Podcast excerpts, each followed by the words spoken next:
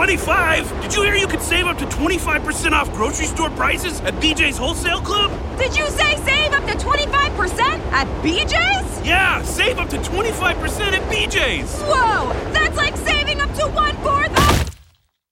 Ugh, that's gonna leave a mark. BJ's. Absurdly simple savings. Shop today. Not a member? Go to bjs.com slash simple savings.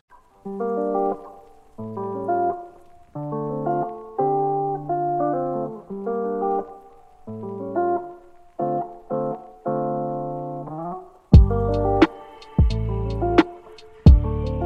19 novembre del 37 il ministro degli esteri inglese, Lord Halifax, va a Berlino, incontra Hitler e a Berlino il ministro inglese, Lord Halifax, esprime simpatia per le rivendicazioni tedesche. Halifax dice a Hitler, l'Inghilterra capisce le vostre rivendicazioni verso la Polonia, verso l'Austria, verso la Cecoslovacchia. Lord Halifax dice anche un'altra cosa a Hitler. La Germania è il baluardo dell'Europa contro il bolscevismo. La Germania di Herr Hitler è tutto sommato è col suo anticomunismo feroce, con tutti quei campi di concentramento in cui ha sbattuto i comunisti tedeschi, ecco, tutto sommato è un paese utile. C'è un solo paese che in quel momento, quando i nazisti in Cecoslovacchia cominciano lo stesso gioco che avevano fatto in Austria, c'è un solo paese che in quel momento prende una posizione pubblica e dice bisognerebbe che tutte le potenze si mettessero d'accordo per garantire la Cecoslovacchia. È l'Unione Sovietica. E ovviamente non la sta a sentire nessuno.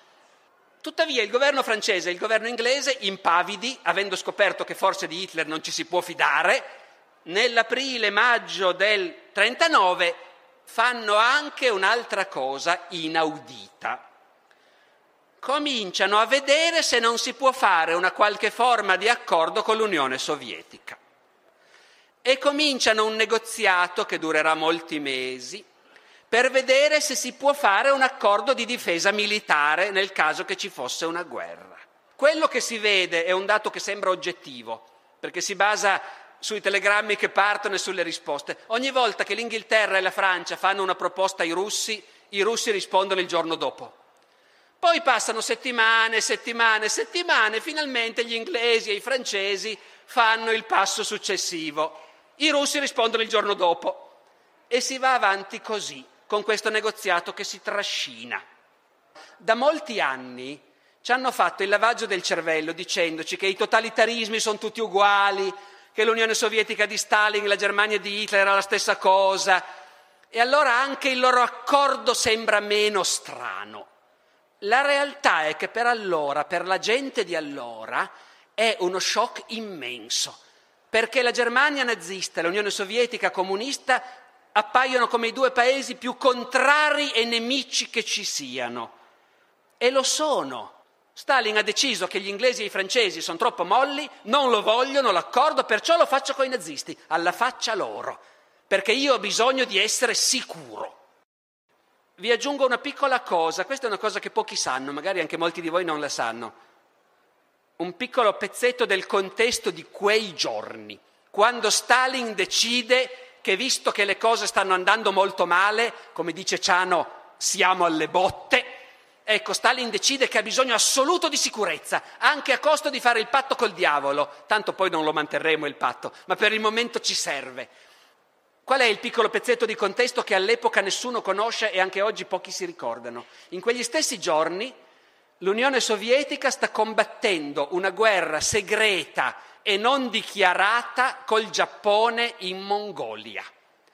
In Mongolia, che è una repubblica comunista alleata dei sovietici, e confina col Manciukuo cinese occupato dai giapponesi, nell'estate del 39 è in corso una guerra in, pieno, piena, in piena regola che coinvolge interi corpi d'armata, una guerra che alla fine farà 70.000 morti e feriti, ma che i due governi sono d'accordo di non rivelare al mondo.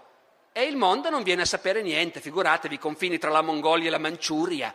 È una guerra in piena regola perché i giapponesi dalla Cina stanno sconfinando in Mongolia, i mongoli chiedono aiuto ai sovietici, i sovietici vengono, Poi, fra parentesi, la guerra la stravincono i sovietici, che sono al comando di un generale che poi diventerà famoso, Zhukov, che arriverà anche a Berlino fra sei anni.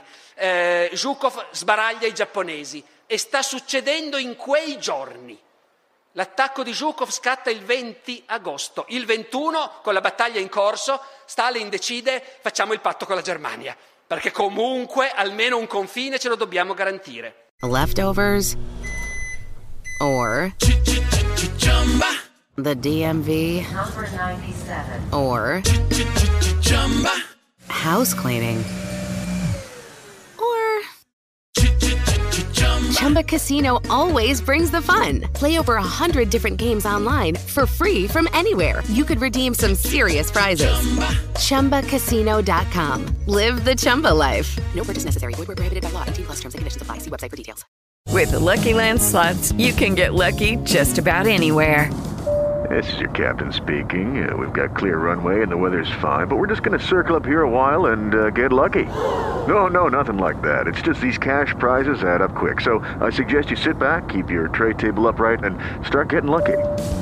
Play for free at LuckyLandSlots.com. Are you feeling lucky? No purchase necessary. Void where prohibited by law. 18 plus terms and conditions apply. See website for details.